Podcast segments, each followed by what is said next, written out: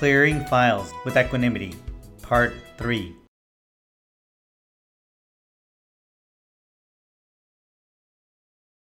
Jai Sachidanand Deepak Bhai. Where are you? All the way in the back, it's Ketan. Oh, yes, go ahead. I wanted to ask about the Jagruti, awakened awareness of separation. Yes, go ahead. One step in that is to talk to ourselves. But sometimes it feels like, you know how Dalla Tarwadi used to talk? He would ask himself, Should I buy some eggplants? And then reply to himself, Yes, buy a dozen or so. So, my question is, how can we tell if we are actually conversing or it is some form of acting that is going on? If it is happening in an impartial manner, then we can know everything. The intellect can converse, and prajna, the direct light of the self, can also converse. Although our vision should be that is the end result of this leading towards moksha? Is it towards the relative? Is it towards temporary happiness? Or is it towards freedom, towards the agnas? We should study that a little. If you are not able to study this, then you should evaluate and see if your bliss increased or decreased as a result of it it. increased. If it increased, then it means we are on the right track. If suffering arises, then understand that we should test it out. What does it mean to test it out? You cannot conclude a test based on just one result. You have to constantly check oh, what happened? What happened? So there are two methods. One way is how we are conversing with file 1, and secondly, at a subtle level, Jagrati is required to see which direction the result is going in. And what is certain is that if it opposes our Nyan, for example, if he wants to enjoy moh or illusory attachments, he wants to do according to his own will, he wants to see others at fault, and wants to protect his own faults, then that is clearly wrong. That makes sense. If it is coming to that conclusion, then understand that he is going in the wrong direction. That is to act in accordance with what the mind says. The mind shows something, and the intellect protects that. If you are the one who is accused, and you are the lawyer, and you are also the judge, then you will end up protecting yourself. So it shouldn't be like that. We should push aside the pleadings of the intellect. Instead, we should follow prajna. Ketanbhai is the accused. You, as the pure soul, are on the side of prajna, and you should not let the intellect plead in between. Tell the intellect, get out, let me see what happens. We have Dada's five agnas, and the world is flawless. We should see if the intellect is showing our own faults or something wrong. So we need to progress with an impartial intent. if we are seeing it in this manner and if sometimes he does good work then we tell him you did a great job keep doing this so then can that be considered indulgence in the pleasure that arises from doership garvaras If he is feeling down, then we have to say that to him. And if he has become elevated, then we should stop praising him. Because some potatoes are such that even without water, they will sprout a stem, and that stem will keep growing longer. So you shouldn't give water to those kinds of potatoes. What happens if you give it water? Then it will grow bigger. that's right So we have to be careful in certain scenarios. When should we uplift file 1 and say, You've done a good job? If he is depressed, then we can definitely say that to him. Otherwise, be normal and say, It's good that you cleared this file. Don't say, You did a good job. Actually, what should you tell him? You should say, Why did you miss clearing the file that other time? You keep making mistakes. Don't do that, okay? Continue doing this kind of good work. So a balance is maintained. Otherwise, it won't take long for him to become elevated. jay sachidanand Did you understand? yes So our conversation should be such that we say something positive for two minutes and we also scold him for two minutes. You made all these mistakes over here? It doesn't suit you. Yes, this part was good. So acknowledge the part which was correct, but then also show him what was incorrect. Then the prakriti, the ego, and the intellect will remain in balance. Otherwise, it won't take long for them to become elevated. Most of the time, they are elevated. Rahul Bhatt. Is it your question? He says, when the karmic tuber unfolds, then can that be considered discharge? Or is it only considered discharge if it comes into conduct? To not let that come into conduct, is that considered part of Vyavasthit? First of all, the karmic tuber unfolding is indeed discharge. It's worth knowing the hidden science of what happens once that karmic tuber unfolds. The intellect reads it, and then it becomes happy. Oh, this is a good point. Then it is passed to the ego. The ego jumps out of its seat and goes to become engrossed in it. The ego leaving its seat is not part of Vyavasthit. That is one's own weakness. Can you explain it with an example? because I was making the comparison that before taking Gnan, I always used to have Kashaya when eating food. Then after Gnan, I understood that Vyavasthit is bringing forth the food that I am eating. But restlessness would still arise from within. This means that the karmic tuber sprouted, or that discharge karma arose based on Vyavasthit. Then by applying Gnan, if it does not come into our conduct, actually, even if it comes into our conduct, it is still considered discharge. And if the karmic tuber simply sprouted within and we saw it, then that is also discharge. That is also discharge. It is considered discharge if it comes into conduct. Although when it comes into conduct, it means that the discharge ego became engrossed in it, which means the karmic tuber of eating food is big. And so the ego indeed becomes engrossed in it, and it also comes into conduct. We realize afterwards, and then we make the ego do pratikraman for it. We tell the ego, why do you have moh for eating food? Do pratikraman. Actually, you don't need to do pratikraman for the food, but you need to do pratikraman for the person who made the food. Yes, that's right. because the food doesn't do anything to us. And we should check and see if that dislikable food comes out of Rahul's mouth after it enters or not. It would have settled in. So we would understand that these are simply the karmic tubers of the mind. The body has no issues with it. It is able to eat that food. It is the mind that is bickering.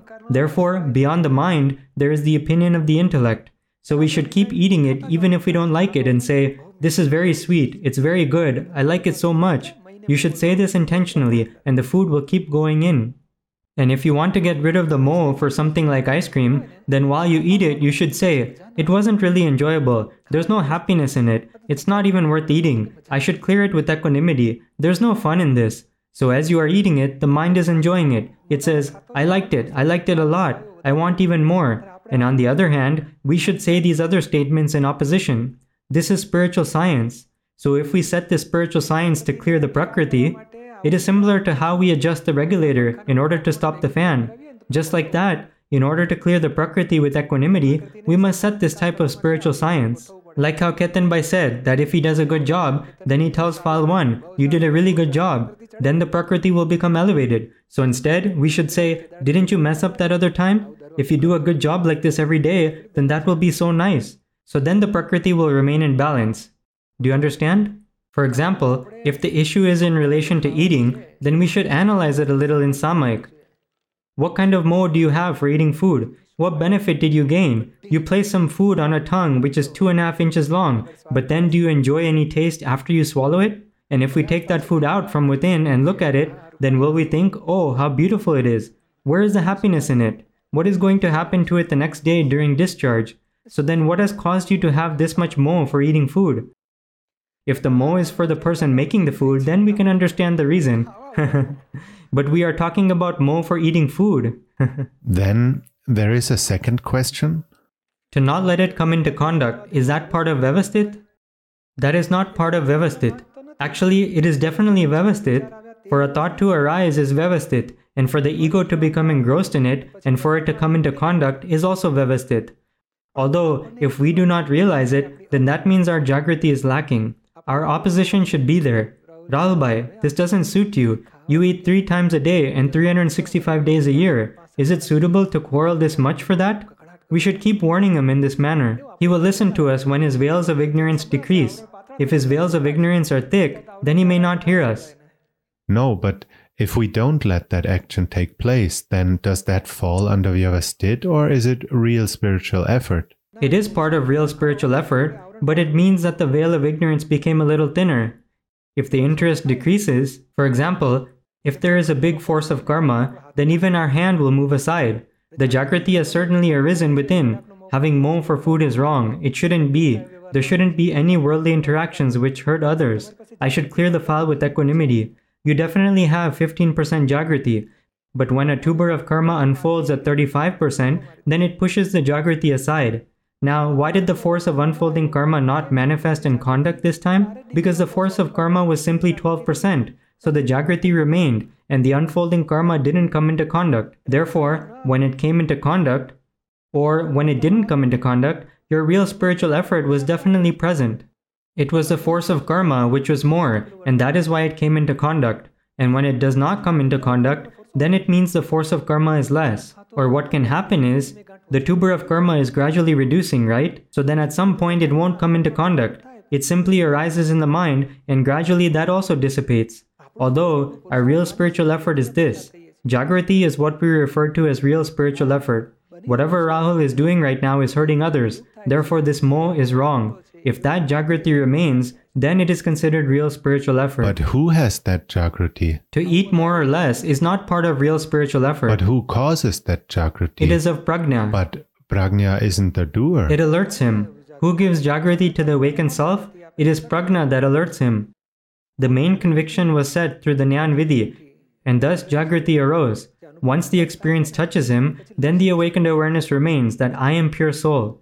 Now, as he attends these satsangs, his Jagrati continues to increase. He starts to become aware. His blunders have broken. The eater eats and I am the non eater. That blunder is broken, but the moh he has for eating food is considered a mistake. As he understands these mistakes through satsang, his Jagrati increases. And he starts dividing it by saying, This is wrong, it shouldn't be like this. Do you understand? That Jagrati increases through satsang, and then Prajna cautions him. Then the Jagrati holds on to it and decides, Now I want to clear this file with equanimity. Jai Sachidanand. Jai Sachidanand. Go ahead. This question is in relation to the previous question. Um, whenever we have a lot of moh, for example, if we have decided not to eat, then what should we make of that? That is the way of the kramik or step by step path. If you decide through the ego that I don't want to eat, then in the next life that ego will end up eating a lot. That is the correct method for the kramik path, because one will be supported by his guru and be subservient to him, so he will gradually progress. For us, we have a different path. If you have taken this jnana, then you should clear it with equanimity. And if you have a lot of moh, then what is your name? Dinesh. See it separate, that it is Dinesh who has moh. And behind that moh lies beliefs about the importance of that item. So we are not renouncing the item, but we are clearing our belief for that item. Do you understand? If you have moh for eating food, let's take an example. If you resolve not to eat, then how many days will that last? You will say, I won't eat for one day, but then you will end up eating twice as much the next day. So these inner tendencies don't let go. How did the inner tendencies arise? Not by eating food. The moh for eating food has arisen from the belief that I'll really enjoy eating. One should eat. It'll be so enjoyable. That moh arose for the purpose of enjoying happiness. If we ask him, at the end of the day, is it happiness or unhappiness? You took this happiness on loan, so you will have to repay it when your gums ache, so be prepared for that. We have to keep showing him that. And where is there happiness in this? Let me tell you something nice about inner tendencies that will give you satisfaction with regards to enjoying good food. If you like gulab jamun, a popular Indian sweet, inner satisfaction is not dependent on the quantity of gulab jamun you eat. Rather, it is based on how long it lasts on your tongue. If it lasts for 30 seconds, then the inner tendencies will be satisfied. But we eat it so fast that a whole piece would be swallowed within 3 seconds. And when we eat 10 of those, then we become satisfied. Instead, you should calculate like this. If you cut the gulab jamun into 11 pieces, or even if you cut it into 5 pieces, then take a piece and chew it slowly for 10 to 15 seconds. Then place another piece in your mouth and chew that slowly. In this way, if you eat a quarter of a gulab jamun, then you will be satisfied. It's because the inner tendencies do not need quantity, but the amount of time is what gives it satisfaction. Do you understand? And if you slowly chew and chew and chew, then your intestines won't have trouble digesting it. It's because people don't chew their food properly that they have digestion problems. And the inner tendencies remain unsatisfied. Before he even sees the food, he would have made the intention that I will be able to eat around 15 of them. He will also say, Leave the leftovers in the fridge, I'll eat them tomorrow. The moh overpowers him that much. We are not destroying that moh, but we are changing its path. We show him what is beneficial in this, what is harmful, what are the results of it, what happiness did we gain. We have been eating for so many years, but when did we become happy? Had we become happy, then our inner tendencies would not ask for that again. On the contrary, the inner tendencies continue to ask for it. Therefore, this path is wrong. There is no happiness in it, and it is not an instrument to achieve happiness either. Real happiness is within our own pure soul. So we should talk with Dinesh Bhai by gradually setting this understanding in Samayik. Dada has shown us so many great keys that by talking to file 1, the moh will be cleared away and we will become free. We are not stopping Dinesh Bhai from eating food. We are changing the ego's belief. Some people may say, Oh, what will happen if I stop eating? We say, No, you can eat comfortably. If you want to go out to eat, then you can do that. But when you do go out to eat, then don't eat other stuff afterwards. but internally, we are changing the belief of the ego. We tell him, while eating the food, keep saying, It is not worth eating this, it is not worth drinking this, there is no happiness in this. We should make him say this as he continues eating. The body will eat, and the ego, which is the eater, will continue changing his belief, and we will keep the jagrati. So our spiritual science says to set this type of understanding. Do you understand? Jai Sachidanand. Jai Sachidanand. Jai Sachidanand. I have a question related to this. When we are doing some seva, and if that work goes well, then we become emotional. Sometimes when we are sitting in front of Dada or meditating, then we become emotional. So then what should we make of this? Should we understand that it is more or ego or is it vyavasthit? Yes, but in what context? What do you mean by good work? Suppose we did some good work in some activity of Dada Bhagwan and it was a success. At that time, we become emotional when we talk about it. So what happens there is you don't get emotional until the time you do the good work. No. When you realize that it was a success, that is when you become emotional. Yes. Why does that happen? It is because the ego becomes happy. So the ego and intellect are both involved here. The intellect is always looking at the outcome of the work he did. He will ask others, everyone liked it, right? No one had any issues, right? The whole program went by nicely, right? And the people will reply, yes, it was very nice. And then the ego takes over. Oh, I had arranged this. And then he becomes emotional. If at that point we set the understanding, was it you who did this, or were all these people also involved? Then he will become less emotional. So we should not become emotional? What is the benefit of it? It was an extra addition you made. Why don't you keep doing the work instead and set it up nicely the next time? Actually, check what shortcomings arose. He doesn't make an effort to see what shortcomings arose. Instead, he asks, It was good, right? Everyone was happy, right? You were actually supposed to evaluate why those three people had a difficult time, and you were supposed to make preparations so that they don't have such difficulty the next time. That is the correct thing to do. This is like if he were to take the exam, grade it himself, and become happy that he came first. Oh, look, I got 101%. is this how you do things? We should hand it off to someone and ask them, How many marks should I give myself? They would say, You should fail yourself, or we can fail file 1 ourselves. If you give a failing grade to your own exam, then that is called true impartial vision. You should be able to show him, you are saying that this much was done well, but what about those two shortcomings? Didn't they complain? So if we show this to our intellect, then our state of being emotional will decrease and our strength will increase, so that we can make better arrangements the next time. This is just an example I gave you. Do you understand? We have this great spiritual science. If we apply this jnana correctly, then the state of being emotional will decrease gradually. And if we don't become emotional, then we will be able to do even better work. Because by becoming emotional, our strength becomes veiled. Mridula. What is the relationship between the self and the embodied self? And if they do have a relationship, then what is that relationship like? Where is Mridula Ben? She's at the back. The relationship between the embodied self and the self is like the relationship between the full moon and the fourth day of the moon. Isn't there the fourth day of the moon and then the fifth day of the moon? Please stand up. Are you okay standing up? Yes. Your legs aren't hurting, are they? Then please stand. So this is considered a phase of the moon. There is the first, second, third, and fourth day of the moon, right? Similarly, aren't there phases of gold, such as a bangle, a ring, and a chain? So there are two words here. One is gold, and the other is the phase of the gold. Similarly, the self is indeed the original self. But as long as you have the wrong beliefs that I am Mridula, I am his wife, I am her mother, I will do this kind of business because I need money. You are considered the embodied self while you are in the moh of worldly life. You are in the mortal state. And when you realize that Mridula is separate and I am a pure soul, this is a file, and I want to clear it with equanimity, and Vyavasthit is the doer, At that point, you enter the state of the awakened self. You are indeed the self, but what is the current state of the self? The embodied self. Now the state of the self changed and became the awakened self.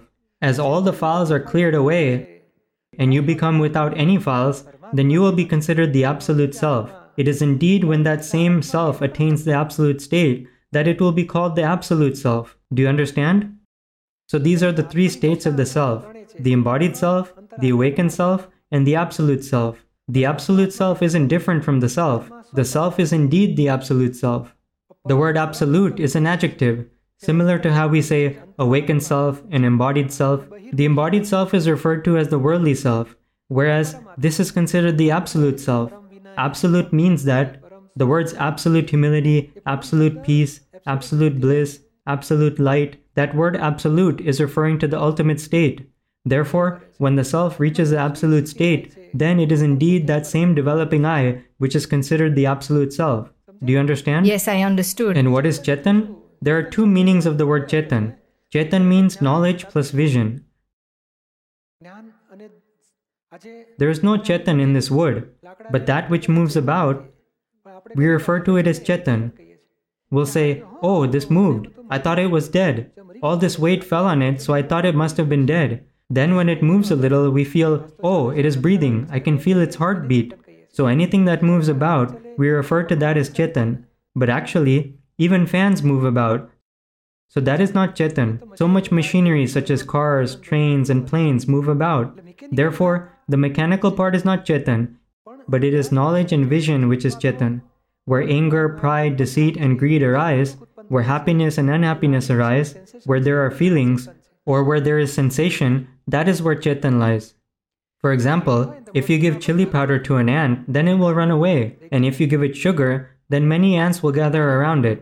It can recognize that this is sweet. It can recognize the taste and smell, therefore, that is where Chetan lies. And if there was a dead ant and we put some chili powder around it, then it won't move at all. And the fact that it doesn't move about doesn't mean that it isn't Chetan. It's because the ant is not able to recognize it. For example, if you give anesthesia to someone and make them unconscious, then they also won't move about, but there is still Chetan in there.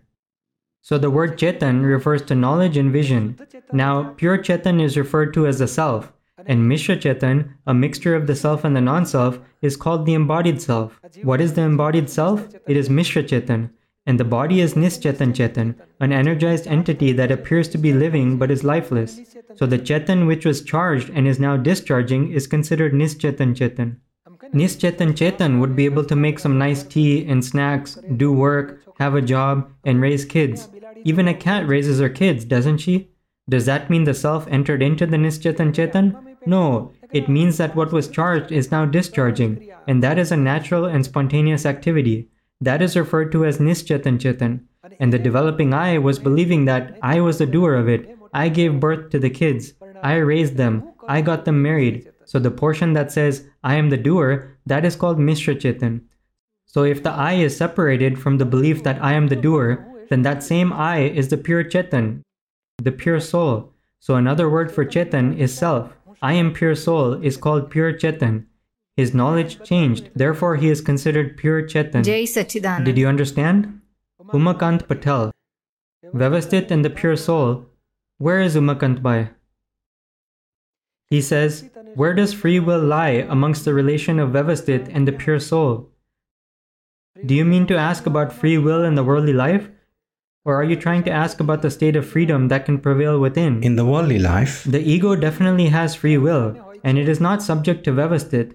It is dependent on his relative knowledge. The relative knowledge which he has, like, the worldly life should be like this or like that. This is happiness. This is how one can be at peace. This is how one should earn money. I should earn this much money. His belief. He has a stock full of relative knowledge, which is the reason for his belief. And that doesn't belong to the self, by the way, nor is it dependent on Vyavasthit. Although the development which he has, for example, some people, if they find money lying around, they won't touch it. They'll say, No, I shouldn't steal. At that time, no one tells him not to steal, but from within he feels, No, it is someone else's money. I don't want to take it. He'll give it to the police and say, Sir, this is someone's money. Please return it to them. He has developed that much, which is why he isn't stealing the money. That development is essentially his knowledge. When that knowledge reaches a certain point, for example, if a student is in the seventh grade, then he would not be playing with toys that he was playing with in the first grade. He wouldn't even be learning about numbers 1, 2, and 3. He would be learning about multiplication, division, equations, or square root. Because his development changed, he is considered to be in the seventh grade, and amongst people in general, one is not able to recognize this development. Although, if you study people, you will realize, oh, this person doesn't steal. He doesn't lie. Actually, he may lie, but he doesn't steal. He doesn't perform immoral activities. Therefore, he is considered as having developed. So it is because of his development that his bad deeds have stopped. So that is where his free will lies. The intention that says, no, I don't want to hurt anyone, indicates his development. It is through that development that the ego can go to a higher life form and also to a lower life form. If he encounters some bad company, then they will tell him, You fool, you didn't take the money? Let's go grab it. So the association of bad company makes him steal that money. They will say, Just take it. Who cares? Someone else is going to steal it anyways, so why shouldn't we just take it? We'll use it for good, but at the end of the day, he will spend it on some ice cream. so it is the association of bad company which takes him towards a lower life form. His knowledge spoils, and he goes towards a lower life form. I am the pure soul. I am the non doer. I am the non sufferer. So then, why is there importance on practicing celibacy? Where did you get the sentence, I am the non sufferer? It's a characteristic of the self. No. The state of being the non sufferer comes later. You have only become the non doer. You haven't become the non sufferer yet. The discharge ego, which is a sufferer, still exists. It has no issues. That ego needs to live in order to suffer the discharge. Yes, but don't we say that a characteristic of the self is that it is the non doer and the non sufferer? Why would the original self be the sufferer? It is permanently in a state of celibacy, so there is no significance of celibacy there. It is the abnormal one that needs to follow celibacy. Did you not understand? No, please explain it again. The one who believes I am Umakant has become abnormal, so it is the ego that has become abnormal. We need to make him practice celibacy. The original self is permanently in the state of celibacy, so the ego has knowledge that I should steal from someone, I should enjoy the fruits of someone else's labor, or I should enjoy sexual pleasures with someone. That is the wrong knowledge, and that is why he needs to acquire new knowledge that teaches no, I shouldn't touch anyone, I shouldn't spoil my vision, this is dangerous. I'll have to go to hell to suffer the punishment for this. Why does he need to acquire that knowledge of celibacy? It is because he has become abnormal. If he were natural, for example, a lion only indulges in sex 15 days a year, and it is the lioness that comes to him. He doesn't even have to go to her. Whereas here, he would be searching for it all day long. He would spoil his vision, his thoughts, and his chit. He would create so many wrong designs. That is why we need to have him turn around. If his life were natural, then he would have a normal amount of sexual desires. You wouldn't need to teach the one that has a normal amount of sexual desires what celibacy is. He would naturally be practicing celibacy. He would be practicing celibacy for 11 and a half months of the year. Even if there were a couple of lioness, the lion wouldn't have a single sexual desire, and another lion's lioness wouldn't have a sexual desire for this lion either. Whereas this person would be thinking of where to enjoy sexual pleasure all day long, that is why he needs to study celibacy again. Do you understand? Dada has given us some really nice talks in the book Celibacy with Understanding. The reason for its importance is the original self is permanently in a state of celibacy, but if the relative self also attains celibacy, only then will the experience arise. Otherwise, the experience of the self, celibacy is inevitable in going from the conviction of the self to the experience of the self. Although we are not telling you to attain that state right now, we are telling you to fit it in your understanding today. If you continue understanding it repeatedly, then it will one day come in your conduct. It is not about controlling it. Dada teaches us to practice celibacy through understanding. First, set it in your understanding, and then the conduct will come on its own. Do you understand? Yes. So there is great importance in practicing celibacy. The clear and distinct experience of the self, through grace, you have attained the unclear and indistinct experience of the self by taking this nyan. But the clear and distinct experience of the self will have to be attained through real spiritual effort. In order to achieve the clear and distinct experience of the self, the karmic tuber of sexuality must be destroyed. One has to come into the continuous practice of pure celibacy through the mind, speech, and body. And in addition to that, anger, pride, deceit, and greed, there is greed in wanting to indulge in sexual pleasure. If the sexual pleasure was simply of the body and there was no greed behind it, then it is not a fault. That is, if there was no deceit and greed. But there is indeed deceit and greed there, and it is a pride or the ego which enjoys it. Therefore, it is definitely kashay which makes one indulge in sexual pleasure. The self does not indulge in it at all. So if kashay and sexuality end, even the discharge form, then the clear and distinct experience of the self is attained.